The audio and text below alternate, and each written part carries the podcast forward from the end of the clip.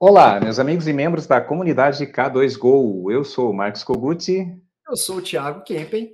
E esse é o episódio número 198 da série Odontocast da K2Go, sempre com temas provocativos, disruptivos, 100% voltado para a prótese praticada no Brasil e no mundo, falando sobre soluções, sobre laboratórios lucrativos, sobre o ciclo do fracasso na prótese, lá no nosso gestão simplificado, o que, que a gente tem que evitar, é, sobre vários conteúdos, tendências aí na prótese do Brasil e do mundo. Então, para você que está chegando agora, não deixe de conferir os nossos conteúdos no Instagram. Arroba comunidade K2Go. No Facebook. facebook.com barra comunidade K2Go. E toda quarta-feira, a partir das 17 horas, nós temos uma gravação ao vivo desse podcast que você ouve a partir da, de sexta-feira, em todas as plataformas, como, por exemplo, Spotify, Google Podcast, no nosso aplicativo do Android também. Nós estamos no YouTube. youtube.com barra comunidade K2Go. Falando em YouTube, vocês que estão nos acompanhando aqui nessa quarta-feira, dia 16 de agosto, agora são exatamente 17 horas e 9 minutos de 2023, quarta-feira, 16 de agosto de 2023. Não deixe de dar o seu like, compartilha esse conteúdo com as suas parcerias aí na prótese, pode ser funcionário, pode ser sócio, pode ser amigos aí que você quer colocar aí na prótese também. Compartilhe esse conteúdo porque isso ajuda muito a plataforma a identificar que esse conteúdo é relevante, tá bom? Então não deixa de compartilhar. E hoje, dando sequência aí na série de episódios especiais, nós estamos fazendo aí o aquecimento para o APDESP Business, onde nós estaremos em São Paulo já a partir do dia 18, quer dizer, no dia 18, fazendo uma palestra, a partir das 18 horas lá na Frei Caneca. É, hoje nós temos mais um convidado super especial para falar do tema sobre o qual ele, esse nosso convidado, vai discorrer lá é, na PEDESP. Então, para vocês que estão nos acompanhando aqui ao vivo, já aproveite e separa a sua perguntinha. O tema é muito legal, é um tema que a gente já, eu já venho conversando, o Thiago principalmente vem abordando aí já até em outros episódios aí do nosso podcast, e tenho certeza que esse tempo vai passar, vai ser muito enriquecedor para as nossas vidas, passa sempre rapidinho. Então, vamos logo, Tiago, chega de papo e vamos anunciar o tema e o nosso convidado de hoje. Vamos lá, antes de falar do tema, mandar um abraço aí para Mariana, para o Maciel, para Ângela, para Nanda e para a Cibele, que mandaram boa tarde aqui. Mandem boa tarde aí também, gente, para a gente saber que você está assistindo. E mandar um abraço querido para outra Mariana, que é minha filhinha que está me assistindo hoje aí também ao vivo. Então, pessoal, hoje, para a gente poder falar sobre scanner intraoral versus scanner de bancada no laboratório, nós contamos com o nosso querido amigo Vinícius Mariano. Seja bem-vindo, Vinícius, tudo bom? Tudo Olá, bem, Vinícius, Thiago? muito bem-vindo. Boa tarde, Marcos. Boa tarde, Thiago. Muito obrigado aí pela, pela oportunidade de aparecer aqui e comentar um pouquinho com vocês, conversar um pouquinho mais sobre esse tema que abrange bastante coisa aí dentro do laboratório, né? Muito bom, é, principalmente no, no que tange a produtividade. Exato. A produtividade já com foco aí, o que já não é mais uma tendência, uma realidade, que é a, a, a odontologia, a prótese digital praticada no Brasil e no mundo. Mas assim, Vinícius, sabe que, eu não sei se você já chegou a escutar outros podcasts nossos, nós estamos nos conhecendo agora, mas eu sei que você já é de família de protéticos, tem toda uma tradição, você é de São Paulo, hoje está em Ribeirão Preto aí com o nosso querido amigo Ricardo Kimura, que já participou de outras lives aqui conosco, de outros podcasts. Mas eh, antes de entrar no tema propriamente dito, que é muito rico, eu tenho certeza que você e o Thiago ali vão dar um bate-bola muito legal, vou falar mais do ponto de vista de viabilidade, mas também é um tema que me interessa muito, porque a gente fala de produtividade no laboratório.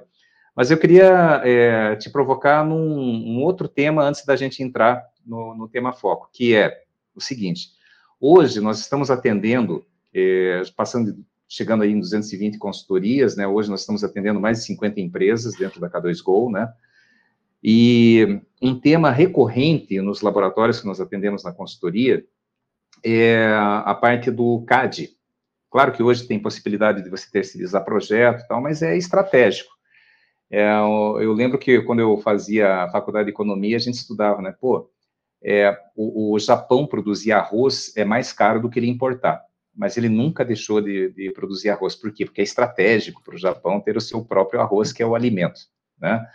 E então a parte do CAD é estratégica para o laboratório. É bom você ter uma noção, você ter uma pessoa ali é, focada no CAD, você desenvolver esse profissional. E, e tem um, um, um, erro, um engano é, das pessoas, dos donos de laboratório, quando começam a entrar nesse universo digital da prótese, de querer subestimar essa área tão importante que é o CAD. Subestimar de qual maneira? Às vezes até por falta de, de orientação, de conhecimento, né, de, do que, que muda quando você incorpora a tecnologia digital aí no seu laboratório.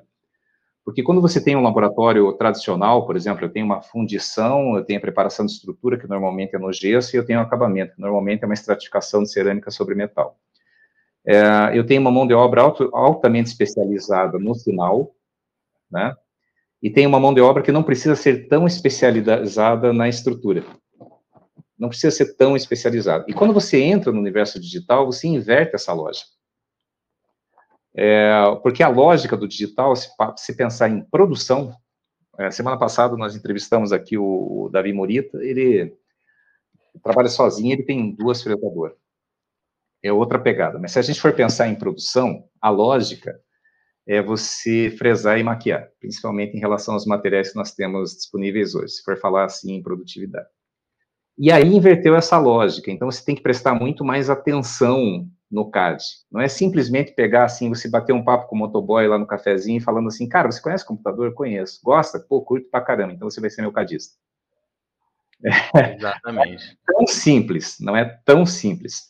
Então, a minha provocação aí nesse começo de programa, desse episódio 198, Vinícius, é você de família de laboratório que se desenvolveu nesse meio, até você trazer aí um nicho de oportunidade de transmitir conhecimento aí para o Brasil e para o mundo, é, que dica você daria para esses donos de laboratório que agora, de repente, eles têm uma função de planejamento digital? Que dica você daria? O que, que precisa para uma pessoa que vai começar agora no CAD? O que, que é importante você observar? Qual que seria a, a, a habilidade que ele precisa ter ou desenvolver para se tornar um bom cadista? Boa, é um assunto bem importante isso, viu? E quando a gente fala de cadista, né, a gente fala do cara que gosta muito de computador, o cara que entende um pouco ou bastante de prótese, mas geralmente quem está iniciando ali, comprou um equipamento mais baratinho, uma impressorinha mais baratinha, vai iniciar, não quer pagar o salário de um cadista muito bom, né? Vamos falar bem real, não é assim que funciona. Então, geralmente pega ou aquele primo que entende de computador, fazia as manutenções do computador, uh, ou a secretária que fazia ali a parte, já entende um pouco de dente, mas não sabe muito de computador, nunca tem esse jogo dos dois mundos completos, né? Tipo, o, protético de bancada bom com alguém que entenda de computador, entenda de arquivos, entenda de software bom também. E aí o que acaba acontecendo é que as pessoas perdem um pouco a, a crença no CAD por não ter um bom cadista dentro do laboratório. Esse é meu ponto de vista.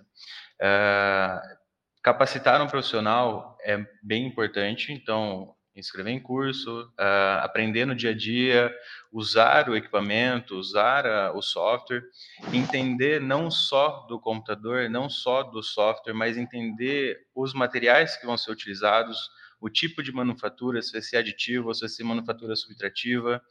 Tem um, uma grande lacuna aí a ser preenchida por esse profissional principalmente o laboratório que quer ser digital, totalmente digital e colocar. Só, só, só acionando aqui a tecla SAP, né? Aditivo é a impressão e o subtrativo é a fresagem. Isso, subtrativo é a fresagem.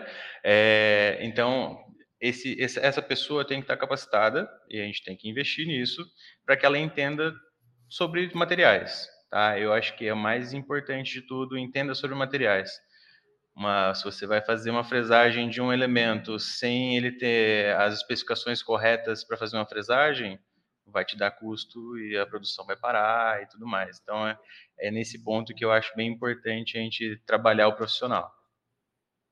Isso aí, tem até uma historinha que eu acho interessante falar aqui, que é a história do índio, né? Teve uma vez que o índio ele foi para Brasília, aí chegou lá, ele conheceu a modernidade, né? Ele nunca tinha visto, nunca tinha tido contato com nada tecnológico assim.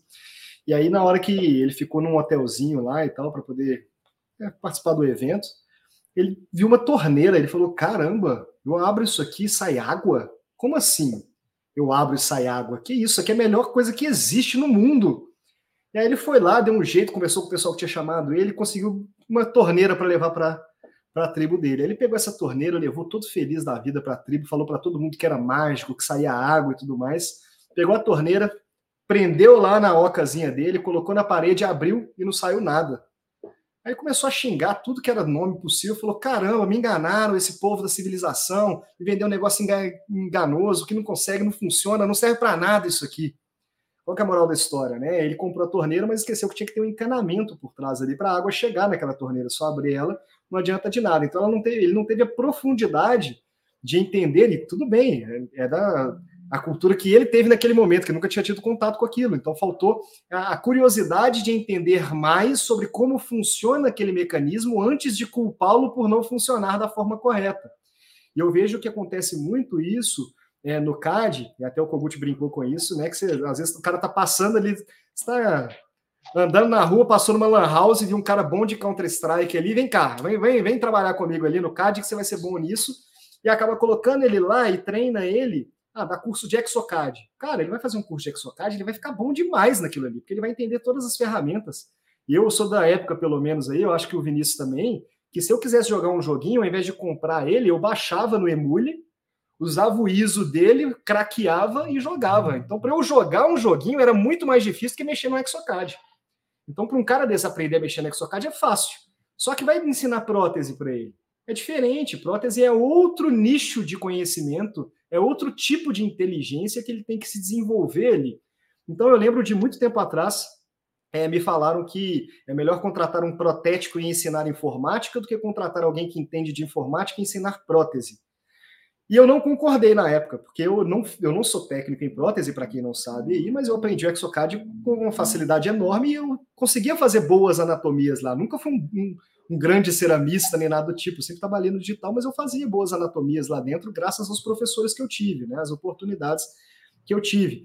Mas depois de ter contratado pessoas para trabalharem para mim e fazer aquilo que eu percebi, eu falei, cara, eu tô completamente errado. Na verdade, eu, tô, eu, eu fui fora da curva, porque eu estudei muito a parte que eu precisava estudar. E aí eu vejo que tem a, a maioria dessas pessoas que entendem muito de tecnologia não tem o perfil para querer aprender a prótese. Aí que entra aquele desafio, né?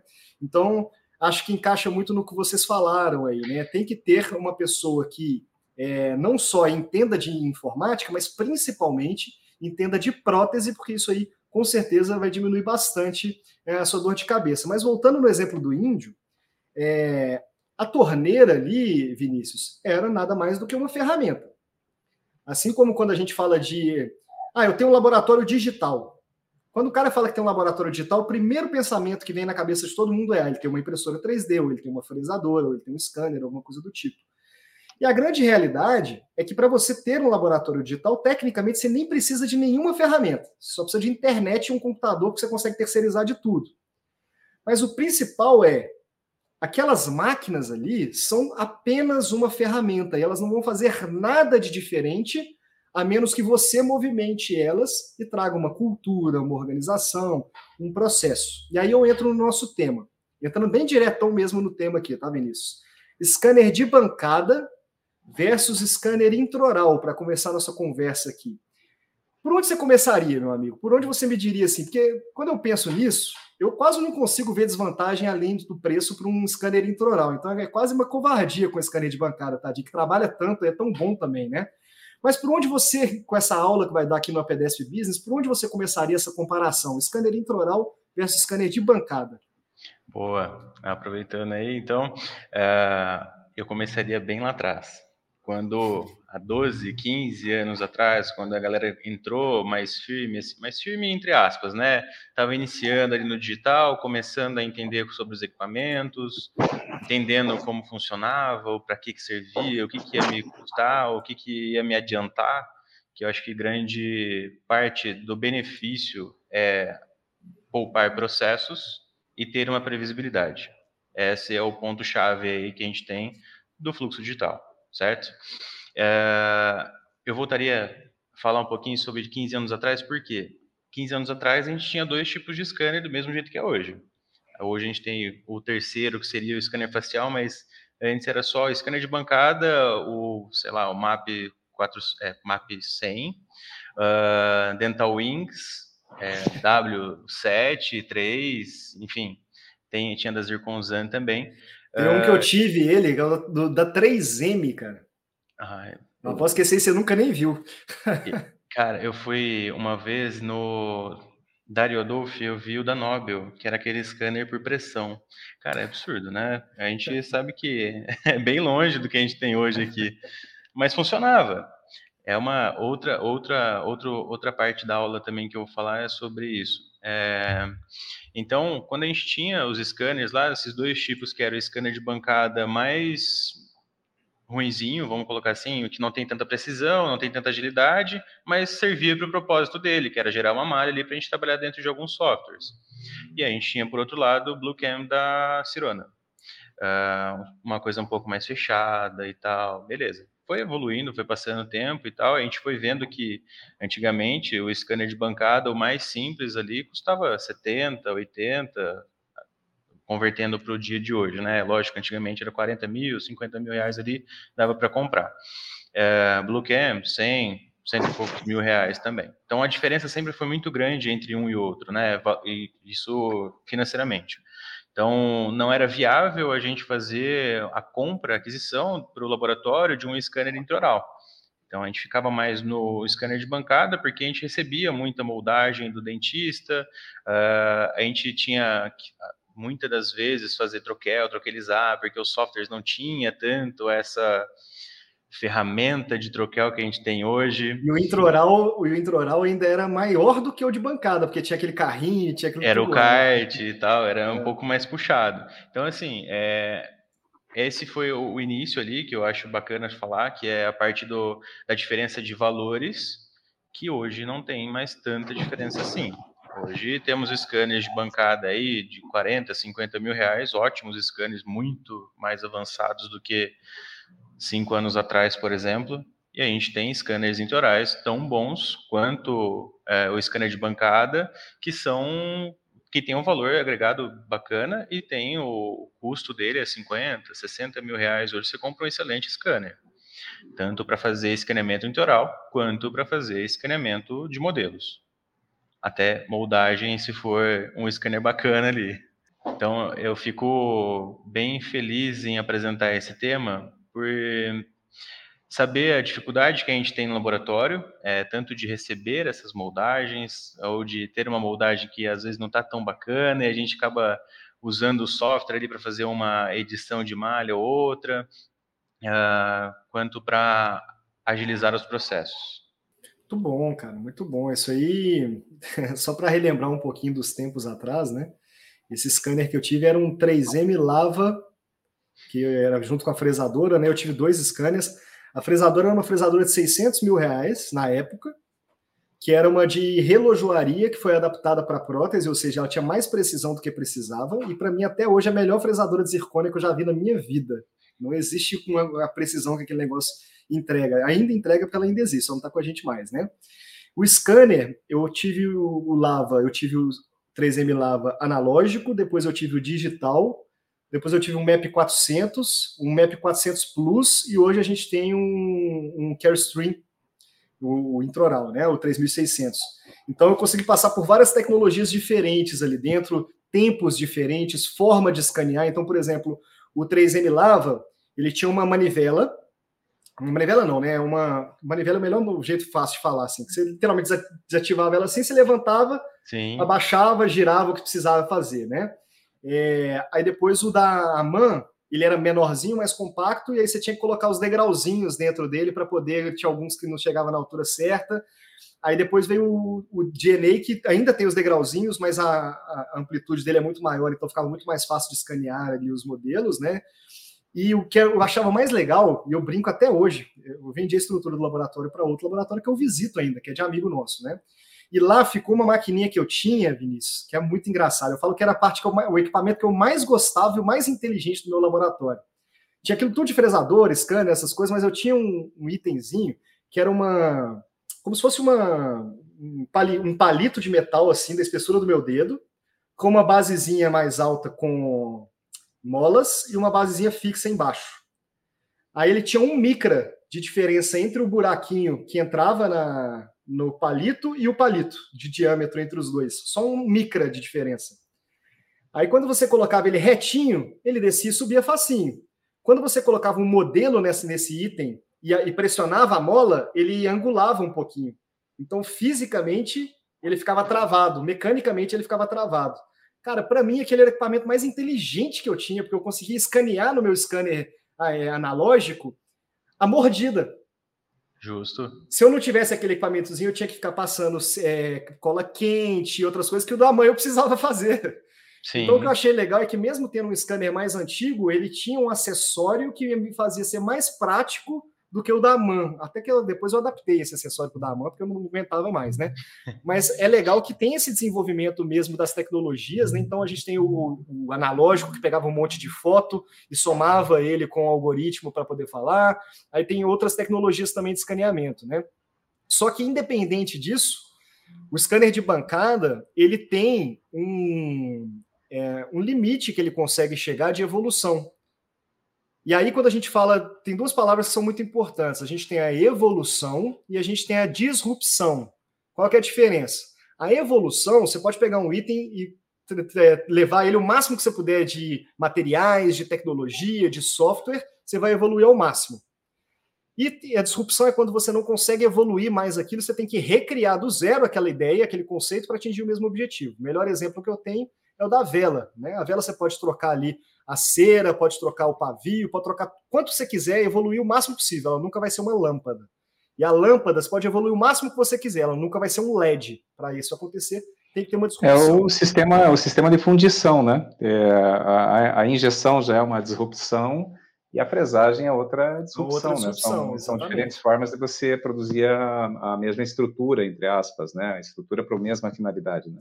Exatamente. E aí eu acredito que o scanner intraoral ele acaba sendo uma disrupção ao scanner de bancada. Ele, que poderia ser uma evolução, mas eu vejo ele como uma disrupção, porque o conceito de ser móvel dele é muito. Muda importante. bastante coisa. Então, é, como é que você vê, pro lado de laboratório, porque o dentista é óbvio, né? mas pro lado de laboratório, como é que essa disrupção está afetando no dia a dia? Tá, beleza. Uh, importante colocar aí um ponto que você falou agora, que os scanners analógicos que você tinha e tal, tá funcionando, beleza. Uh, é importante falar que os equipamentos não ficam obsoletos, né? Isso é bem importante falar. Tem scanner que está usando faz 15, 16 anos com a tecnologia antiga que está entregando com praticamente a mesma qualidade de imagem que a gente tem um scanner usando hoje. Lógico, ferramentas estão aí para ser usadas. Então, a gente tem scanners com ferramentas diferentes, com matriz de LED de luz diferente, a gente tem scanner laser, scanner RGB, tem vários tipos de, de luz aí, jogo de luz que a gente consegue, através, lógico, dessa evolução do equipamento, uh, porém, sem deixar o equipamento antigo obsoleto. Bluecam, tem Bluecam usado até hoje aí, né, e tem 20 anos que foi lançado, esse trem é bem, é bem antigo. É, Para o laboratório enxergar um pouco mais esse scanner litoral como uma aquisição lucrativa, eu acho bem interessante apontar alguma, alguns pontos. É, primeiro ponto, agilidade. Segundo ponto, portabilidade. E o terceiro ponto é captação de cliente. Eu acho que esses três pontos são os pontos chaves ali para ser uma uma, uma decisão bem clara na, na cabeça dos donos de laboratório. A gente sabe que donos de laboratórios, fui dono de laboratório, então eu sei, a cabeça do laboratório é bem fechada para isso, né? A gente não quer investir muito, ah, que isso aqui já está rodando, está tudo certo, já está bom assim, vamos continuar por enquanto até surgir alguma coisa, ou esperar mais um, dois anos para lançar alguma coisa nova para a gente investir. É, eu acho bem interessante essa parte do scanner intoral ter evoluído tanto Uh, e também a parte do capitalismo está evoluindo bastante ali com essa queda de preços né, do mercado, queda de preço, não de valor, queda de preços mesmo, bem real. A gente tinha scanners que custavam 200 mil reais há dois anos atrás. Hoje os scanners estão custando 120, os mesmos scanners praticamente que são vendidos hoje a 120 mil reais. A gente tem o Virtu, que custa 50 mil reais, a gente tem o Eagle da Bi, a gente tem o Medite a 60 e poucos mil reais. Tem vários scanners bons no mercado, com softwares excelentes, com praticamente o mesmo valor do scanner de bancada. Aí que está um pouco da evolução do, e aí talvez não seja evolução mesmo, seja uma recriação do equipamento, Uh, só falta recriar um pouco a, a mentalidade das pessoas para usarem esse tipo de tecnologia. Exatamente. E Vinícius, olha que interessante, né? Hoje mesmo eu estava eu tava numa reunião com, com um laboratório e a gente estava falando aí sobre o cenário do mercado, agora me referindo àquele, o terceiro ponto que você comentou, né, de, de captação de clientes, que é, é, não só como ferramenta de, de, produção, como o Thiago sempre fala, né, o, o scanner de bancada tem infinitos eixos, né, então, você consegue acelerar muito o processo. Você tem muita demanda de escaneamento. É, a gente chegou a medir os tempos aí um, um tempo atrás, né, no MAP 400, por exemplo, onde se demora entre posicionar modelo e tudo mais, se demora lá em torno de nove minutos para fazer o procedimento. No scanner de, de bancada sobre modelo, no scanner é, é, o, o portátil, você consegue fazer em um, dois minutos com registro mordido e tudo mais, né? depende da prática, claro, do, do, tipo do scanner e tudo mais. Então, como ferramenta de marketing, é fantástico. E hoje, nessa reunião, nós estávamos falando sobre cenários e tendências, né? E eu explicando que o ano passado a prótese cresceu em relação ao ano retrasado, 2022 em relação a 2021, pelo menos em números absolutos. Ah, lembrando que os dados que eu trabalho são no, no N amostral que nós temos dentro dos clientes de consultoria. Então, eu não trabalho com dados da Millennium, uso um pouquinho de CFO, da, da, da base de, de, dados aqui do Brasil, mas os dados que nós temos é que a prótese cresceu ano passado e esse ano, pelo menos até julho, que é a última informação que eu tenho, comparando janeiro a julho, ano contra ano, 2023, 2022, cai em torno de 10%. Porém, é, tem laboratórios que é, tradicionais que nós estamos acompanhando que estão crescendo 30%, 40% em termos nominais, em termos reais, perdão porque nominal considera o efeito da inflação quando você faz reajuste de preço. Aí, obviamente, você aumentou 10% o preço, não caiu demanda, você subiu, mas é por conta da inflação. É, agora, o real é quando você comparar, eu produzia 100 elementos por mês o ano passado, nessa época. Hoje estou produzindo 130, então você está crescendo 30%, né, em, em números reais. E um ponto comum dos laboratórios que estão crescendo, mesmo no mercado que está caindo, no acumulado dessa, desse primeiro semestre, é não ficar esperando o trabalho chegar. Justo. Porque tem assim, é que nem eu estava conversando com, com esse nosso colega hoje, né? Falou assim: eu falei, olha, tua meta desse mês é tanto. Dei a meta, meta de produção. Ah, Kogut, não vai bater, não. Eu falei, gente, nós estamos no dia 16. Mas já. Eu falei, eu falei, como não vai bater? Você tem, ó, você tem 49 clientes aí em fase de abandono. Desses 49, se você conseguir trazer nove, tirando os que não pagam, aqueles que são nó cego, que você não quer trazer, cara, baseado em um ticket médio de 4 mil reais, nós já estamos falando em 36 mil reais. É, é mais do que a nossa necessidade para esse mês adicional ao que a gente vem mantendo. Então, eu falei, ó, uma coisa é certa. Hoje nós estamos no dia 16 de agosto. Se você sentar na bancada e ver assim, meu, ó dia, ó vida, ó azar.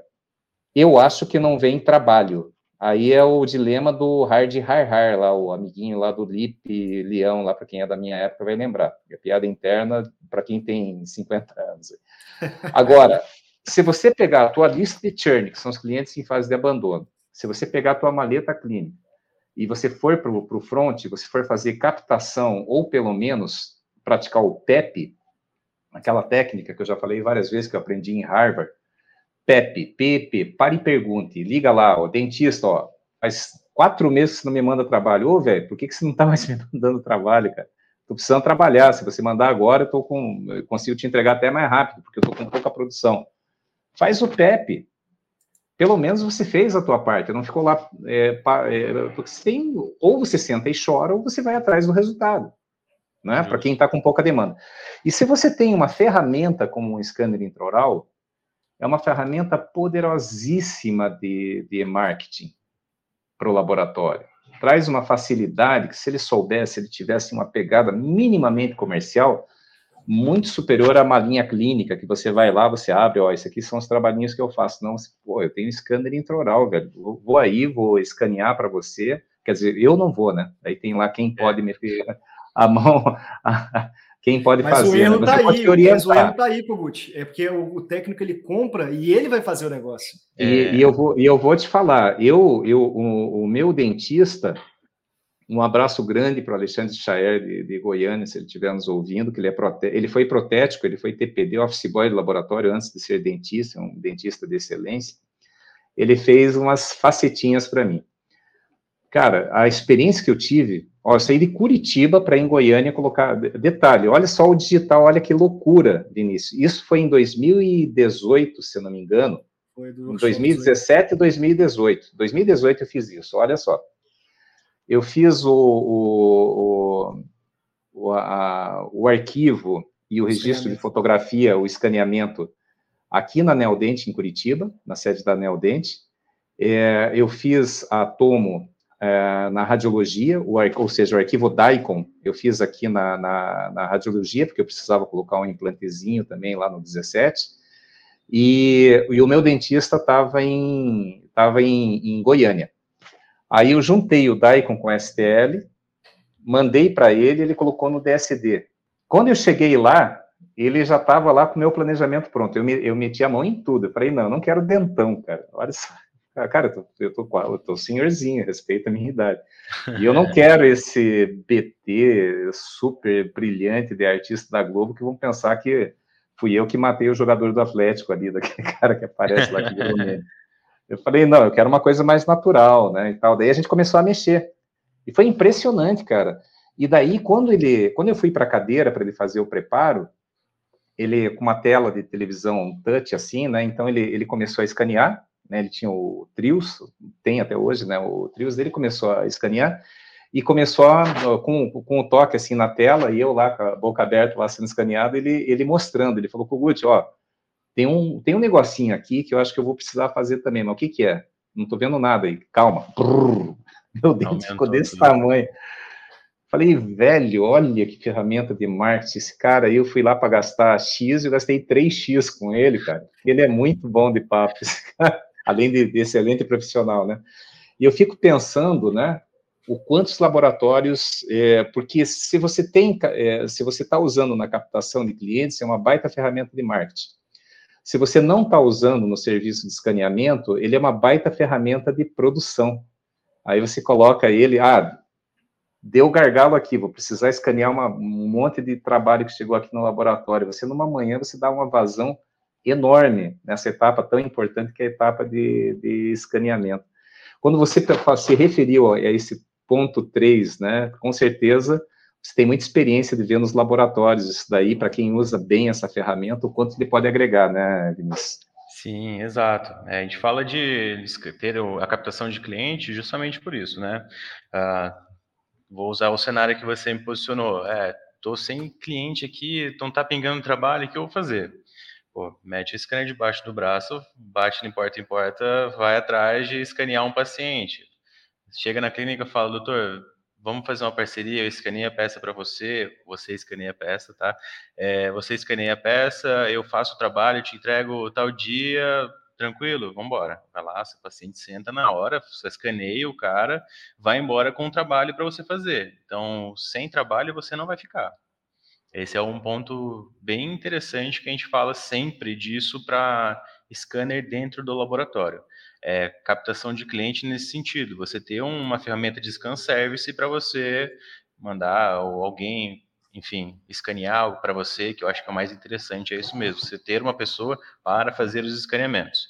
Ou simplesmente ir na clínica e deixar o dentista brincar um pouco com o equipamento ali, fazer um escaneamento, pode ser que seja funcional. é, então, agora, dentro do laboratório, a parte da, do, do, do adiantamento que dá, né, aquela, aqueles trabalhos que estão meio parados, a facilidade que o scanner oral tem para lidar com a produção, alta produção dentro do laboratório é bem interessante. E até por usar outra, a gente falou, comentou um pouquinho de tempo de escaneamento, quanto leva de um para o outro. É, o que mais muda é ter uma câmera móvel na sua mão, né? Quando a gente está trabalhando com o scanner de bancada, eu tenho uma base e uma luz fixa no topo Exato. do modelo. Quando eu estou trabalhando com scanner intraoral, eu tenho uma base não fixa, né? A gente vai ficar movimentando a mão ali e também uma, um equipamento móvel, uma câmera móvel na nossa mão. Então a gente acaba pegando aqueles, aquelas interproximais ali muito mais fácil. Então é mais rápido de você trabalhar. Você não precisa seccionar um modelo para trabalhar. Você não precisa fazer um giroforme da vida para você trabalhar. Fica mais simples o processo de produção é, partindo da parte do escaneamento mesmo, né?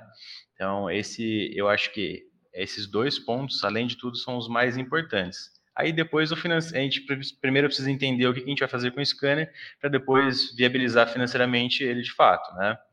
É, saindo um pouquinho de laboratório, eu sempre falo para os clientes aqui na empresa, né? Vem bastante cliente receber treinamento, tanto do Medit quanto do Omnican F, é, o que, que eles vão fazer, como é que eles vão trabalhar essa ferramenta, ou eles não têm ideia do potencial de marketing que esse scanner tem nas mãos, que, ele, que eles vão ter com esse scanner nas mãos, né? De você escanear o paciente, ampliar a imagem numa TV de 42 polegadas ali na tela da, da na parede da, da, do consultório e mostrar para o cara, falar assim, ó, seu dente está com cárie nesse ponto, ou a gente tá, vai precisar fazer um preparo X, não seria bacana fazer um outro tipo de tratamento, além do que ele estava disposto a fazer? Então, acho bem interessante essa, é, de novo, batendo na previsibilidade, ter essa previsibilidade, igual o, o Kugut falou, fiz a tomo, fiz escaneamento intraoral, mandei para o dentista, ou tirei as fotos, mandei, ele fez o DSD é óbvio, a gente tem a previsibilidade na nossa mão, é ferramentas que deixam tudo um pouco mais fácil, mais acessível para a gente trabalhar e, de fato, conseguir vender, que tudo é para vender, né, de fato, tanto o laboratório quanto a clínica. É isso mesmo. É, tem o dado que eu vou trazer aqui está um pouco desatualizado, tá, gente? Porque tem muito tempo que eu não converso com esse colega meu, né? Que é o doutor Nelson Silva, daqui de Belo Horizonte. Ele é speaker da TriShape, né? Dentista speaker da TriShape. E eu lembro conversando com ele, se eu não me engano, 2017, 2018 também sobre esse tema. Ele falou: Olha, Tiago, os dados que eu tenho aqui, e oficiais que eu estou, inclusive, falando nas minhas aulas, é que teve um aumento de conversão da clínica de 30% por causa do scanner intraoral e um aumento de ticket médio de entre 15% e 30% da, dos trabalhos também. Por quê? Porque eu estou fazendo uma coisa, eu dou o zoom e mostro, por exemplo, aquela cara e aí eu consigo agregar mais um valor. Então, para o dentista, tem uma posição muito estratégica.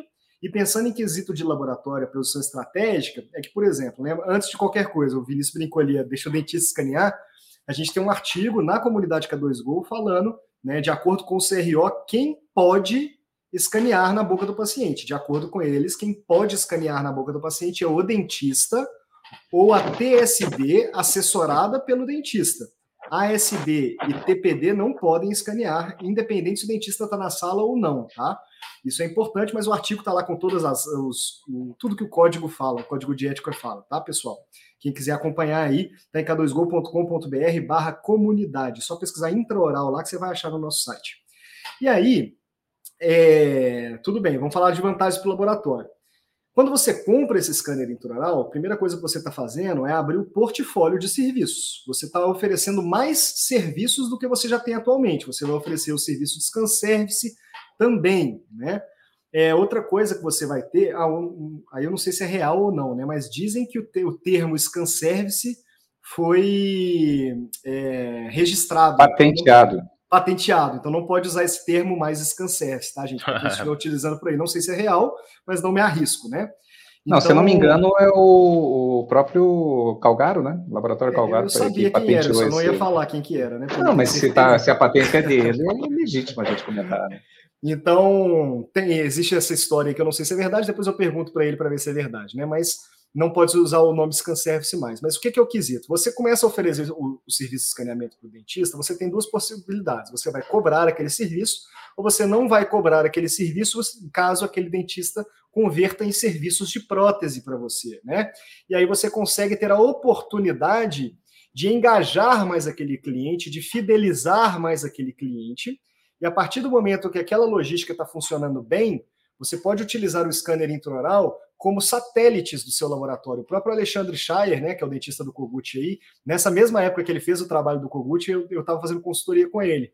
E ele vendeu o scanner de bancada dele, ele tinha um MAP 400 DNA, DNA, e ele vendeu para pegar um Tri-Shape, que é mais caro, para ficar de scanner de. É, tanto ele já tinha o scanner intraoral dele para a clínica, ele comprou para o laboratório, para o lugar do de bancada, e comprou mais scanner intraoral para colocar em duas cidades, uma Brasília e a outra, não lembro qual que era lá perto também, acho que é Anápolis, sei lá, para colocar de satélite. Por quê? Porque aí tinha um dentista parceiro lá dentro que ia fazendo escaneamento intraoral para os outros pacientes lá e mandando trabalho para que o laboratório dele produzisse.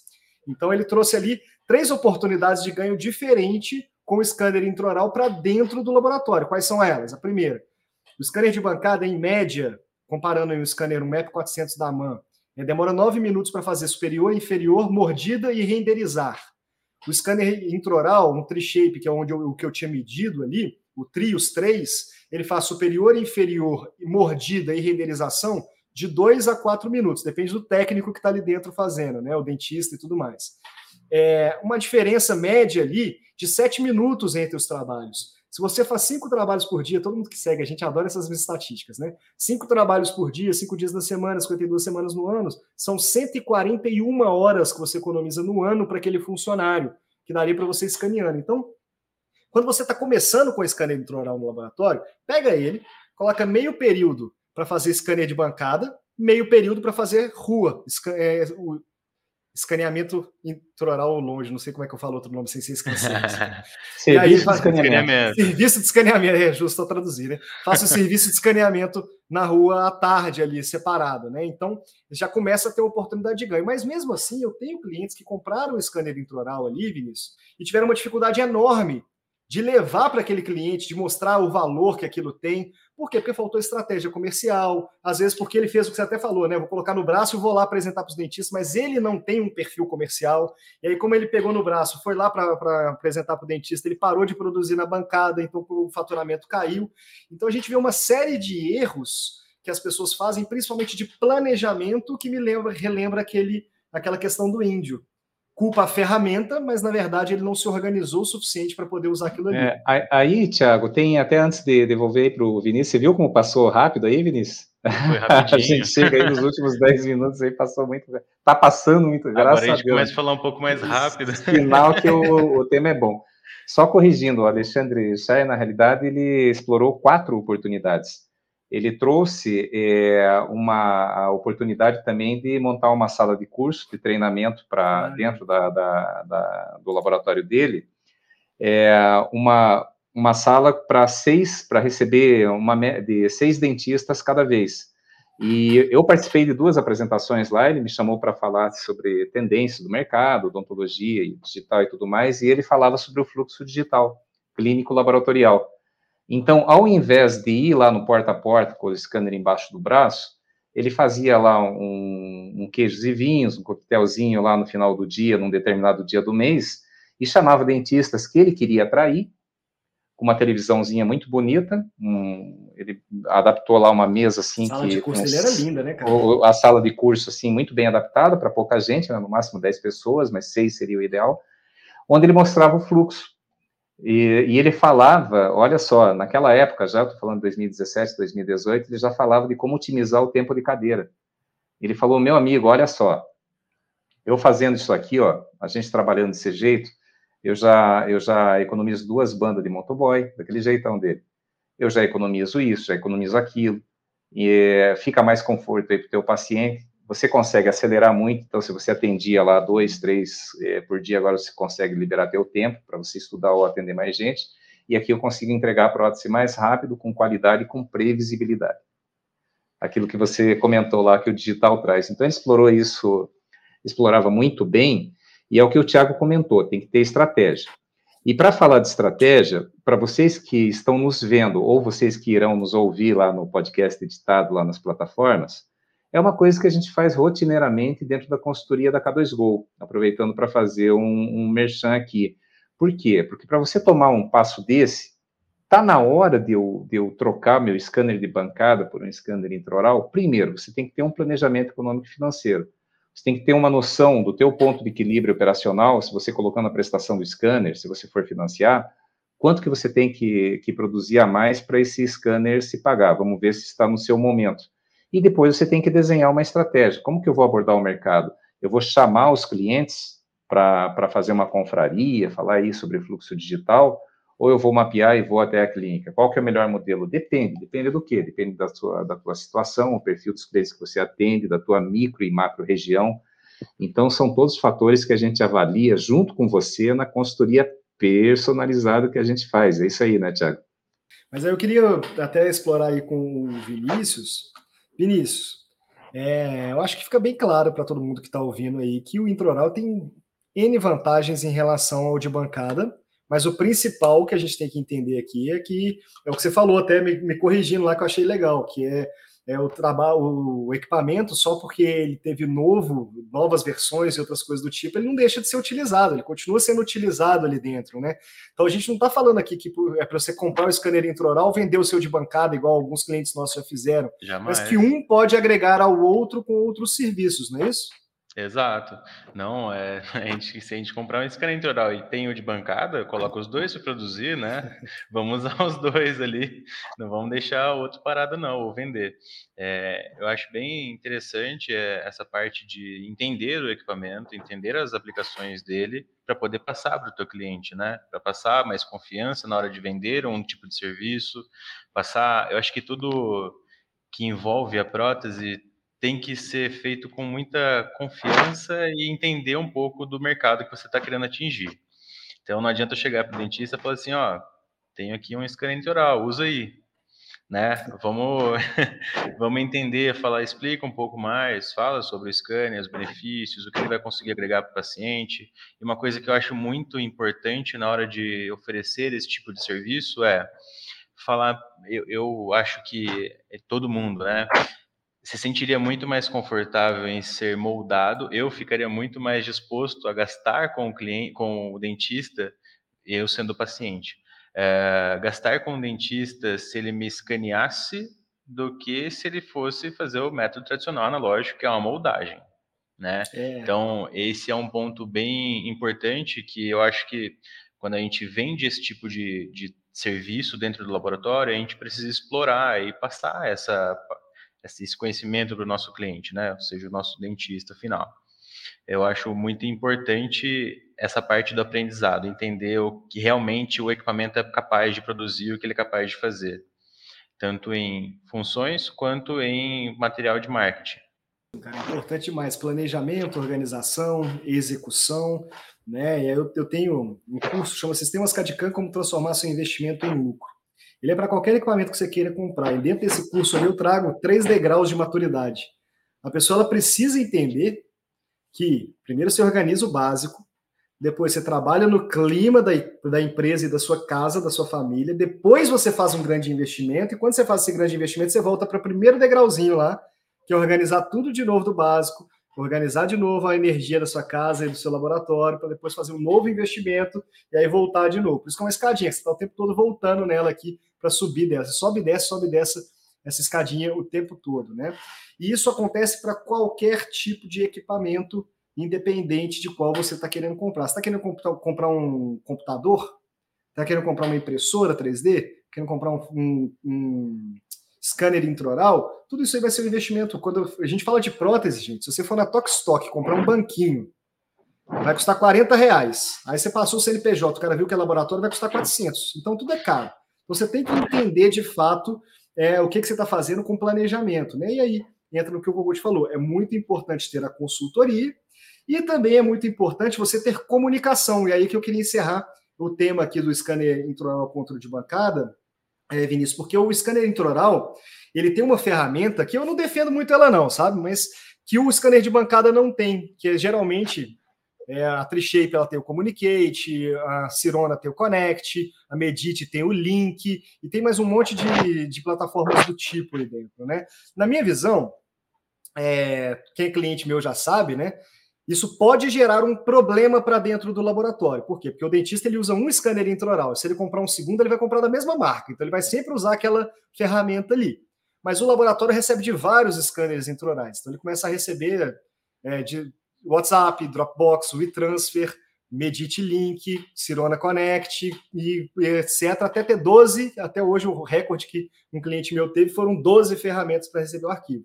Isso não ajuda o laboratório. O ideal é que a gente tenha apenas uma forma de receber. Tanto é que você que recebe o trabalho tradicional só recebe de uma forma, o motoboy te entregando aí, né? A caixinha física chegando no trabalho para você.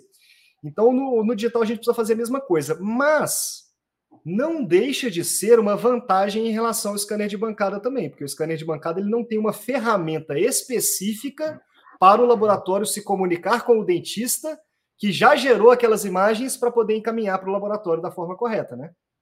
Exato. É, esse é um ponto bem importante da gente falar, né? Que é essa comunicação entre o dentista. Não adianta a gente estar no digital também e só receber arquivo e tem aquela bagunça lá que a gente sabe o que acontece, né? Tipo, recebi no WhatsApp ali faz três dias, nem olhei a mensagem, ou recebi no e-mail X, não vi por algum motivo, enfim, a gente fica meio focado em um ou outro ali e tal, e dá uma atrapalhada boa no fluxo do laboratório. Não dá para olhar 12 plataformas ao mesmo tempo, eu acredito. Então, é, esse, é, esse é um ponto bem importante. A gente que estruturar e entender um pouco dos processos, ou tentar linkar em uma plataforma só também é bem interessante. Hoje, cada scanner tem uma plataforma, igual você falou. É, vamos colocar, cada cliente vai ter um scanner diferente, cada laboratório vai receber de todos esses scanners aí diferentes, né? Então, a gente, para trabalhar dentro do software, a gente precisa de um escaneamento e é isso que a gente vai precisar para trabalhar.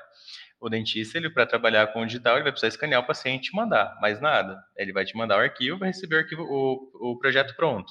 O laboratório vai fazer a parte mais é, bruta do negócio, né? Pegar o arquivo, produzir e tal, maquiar e mandar para o dentista essa peça pronta. Essa comunicação tem que ser, tem que ser muito bem detalhada e, assim, é, pelo que a gente conversou um pouquinho antes, Thiago, na plataforma é, Lab2Go, que você até me explicou ali, acho bacana, tem que preencher os dados corretamente, tem que fazer tudo certinho para fazer o envio desse arquivo, né? Então é bem interessante que tenha isso, que a gente cansa de receber no laboratório o escambare do Neodente HE 4.1 com link da EFF e não o link, o escambare da Neodente, não o link, o escambare da EFF, né? A gente sempre uhum. tem essa confusão ali dentro. Então, vir também, entender um pouquinho do que você precisa para trabalhar dentro do laboratório é muito importante.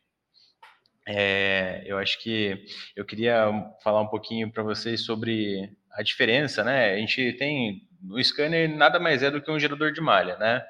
Então, a gente usa ele para gerar as malhas dos arquivos ali para trabalhar. Ponto. É isso que a gente vai usar.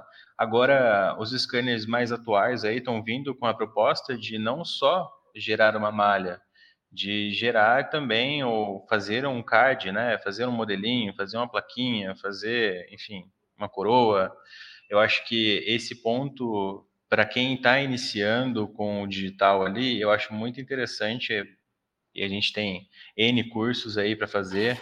Uh, eu indico sempre que compre com uma empresa parceira nesse, nesse quesito, né? Então, a gente tem uma, uma empresa que tem curso, tem estrutura, tem suporte técnico.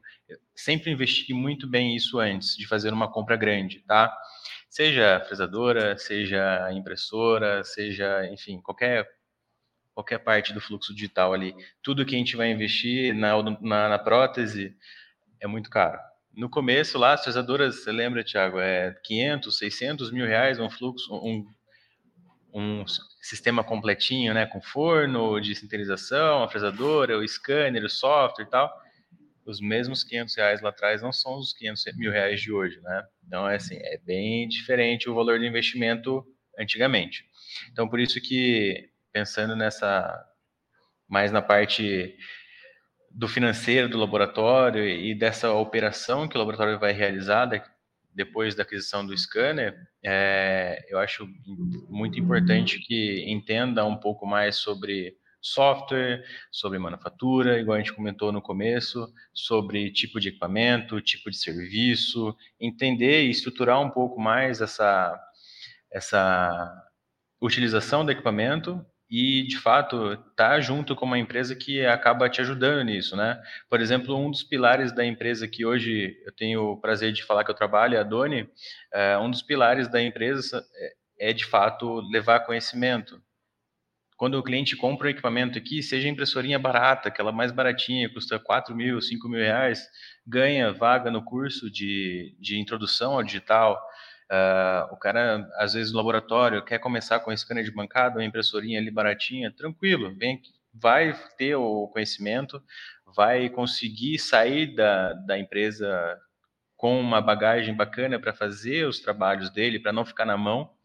E no dia a dia ali a gente sabe que sempre que a gente compra um equipamento, a curva de aprendizado é um pouco maior, é um pouco longa ali, um mês e meio, dois, três meses, tendo um suporte bacana, você consegue desenrolar mas nesse período é de extrema importância que a gente tenha um suporte, não, não só talvez da empresa, mas de amigos. Procure informação, veja, entre em contato com o pessoal da K2Go aí para para trabalhar isso, fazer consultoria e tal, é, para entender um pouco mais do tipo de negócio que você está iniciando ali.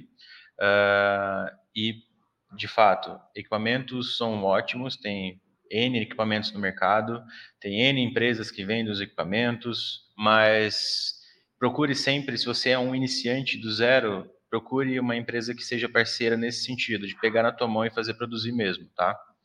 É, isso daí é fundamental, o Kimura aí é parceiraço nosso, nós temos uma dona 3D lá no nosso laboratório que vem através dessa, dessa parceria, a gente sempre recomenda, indica, e uh, aqui a gente não, não tem uh, a chancela de nenhuma indústria para indicar fresadora ou impressora A, B, C ou D, mas uma coisa que a gente bate muito forte na, nos, nas consultorias é sempre procure uma empresa que te dá suporte, porque isso daí é fundamental. Por melhor que seja equipamento, você ficar na mão, isso daí é, é fundamental.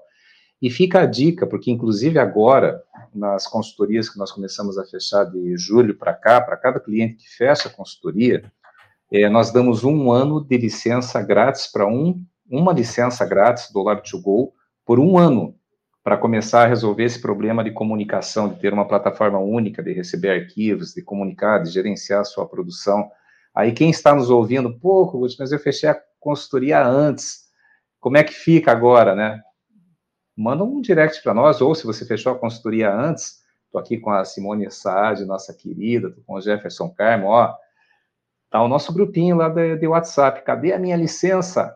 Né, você pode cobrar lá do Tiago, né, daí o Evandro ou o Vitor vão agendar com vocês lá, se é que já não fizeram isso, né, para, é, ah, hoje resolve todos os problemas de software no seu laboratório, não, mas ele resolve os principais gargalos, que é comunicação tanto na entrada do serviço quanto nas etapas de produção e mais ainda de quebra o financeiro, entrada e saída de grana, de dinheiro. Ah, mas Kugut, o software lá do o, o laboratório lindão lá, que ele me dá lá, cada etapa eu faço assim uma comissão, esses dias eu peguei um laboratório de calça curta, né, que ele falou assim, olha, por exemplo, aqui, ó, eu consigo ver que o meu cadista, ele consegue fazer 30 projetos por dia, então ele tem a meta de 30. Eu falei, mas quantos que você consegue finalizar? Ah, eu tenho capacidade de finalizar 15. Tá, eu falei, você está doido, cara, você está criando uma confusão dentro do laboratório. Você tá, dá uma meta na, numa etapa anterior, numa, numa predecessora de, de 30, e a, se, se a, a o elo da a corrente se mede pelo a força da corrente se mede pelo seu elo mais fraco. Se você tem capacidade de entregar 10 trabalhos por dia, a tua agenda de produção tem que ser parametrizada para fechar 10 trabalhos por dia.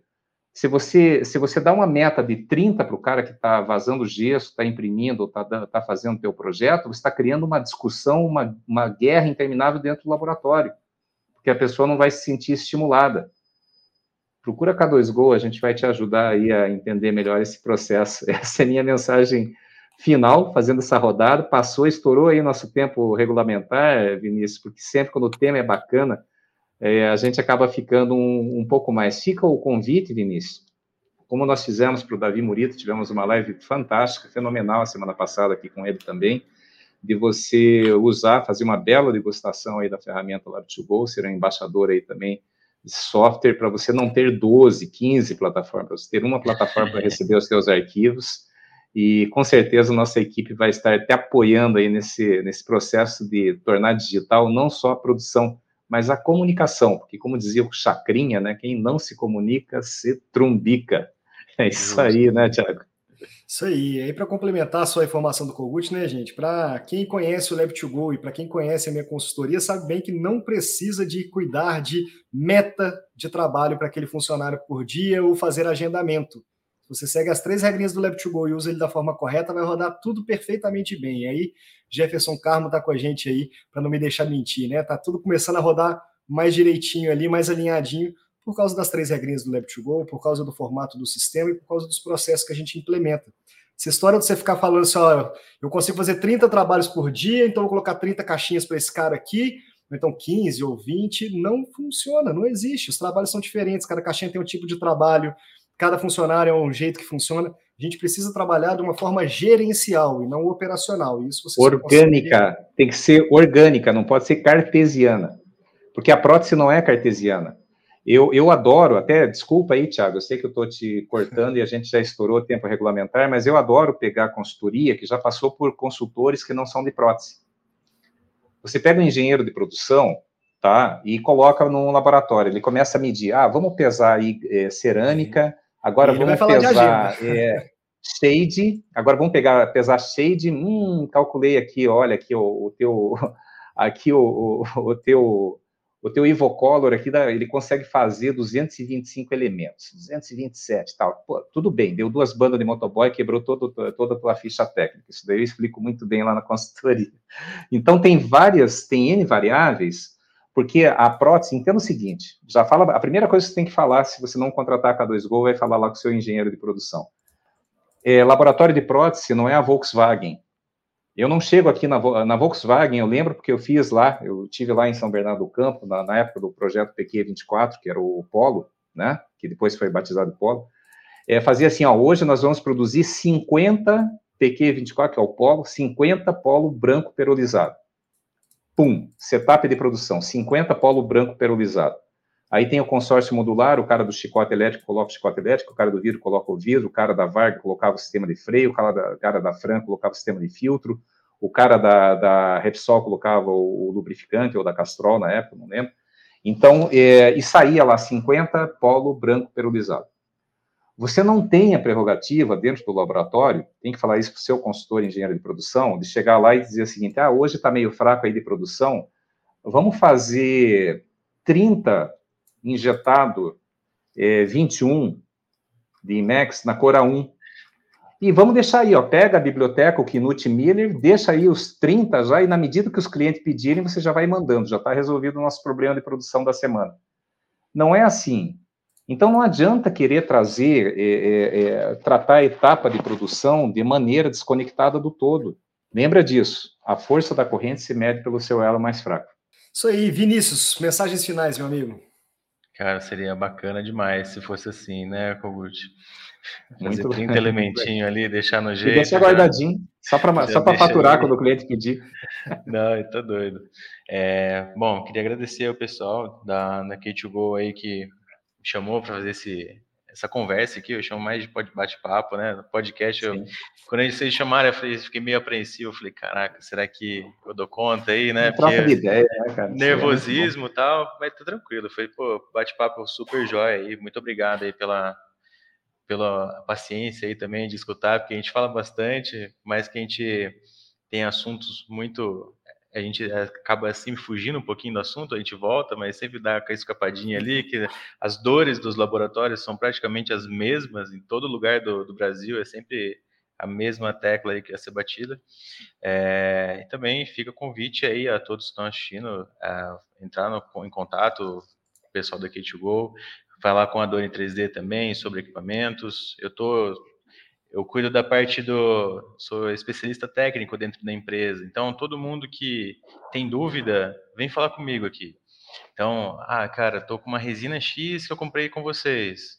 Pô, vai cair em mim aqui, eu vou te ajudar a produzir. A, é, a filosofia da empresa é literalmente essa: pegar o cliente na mão do cliente e fazer ele rodar, fazer produzir, tá?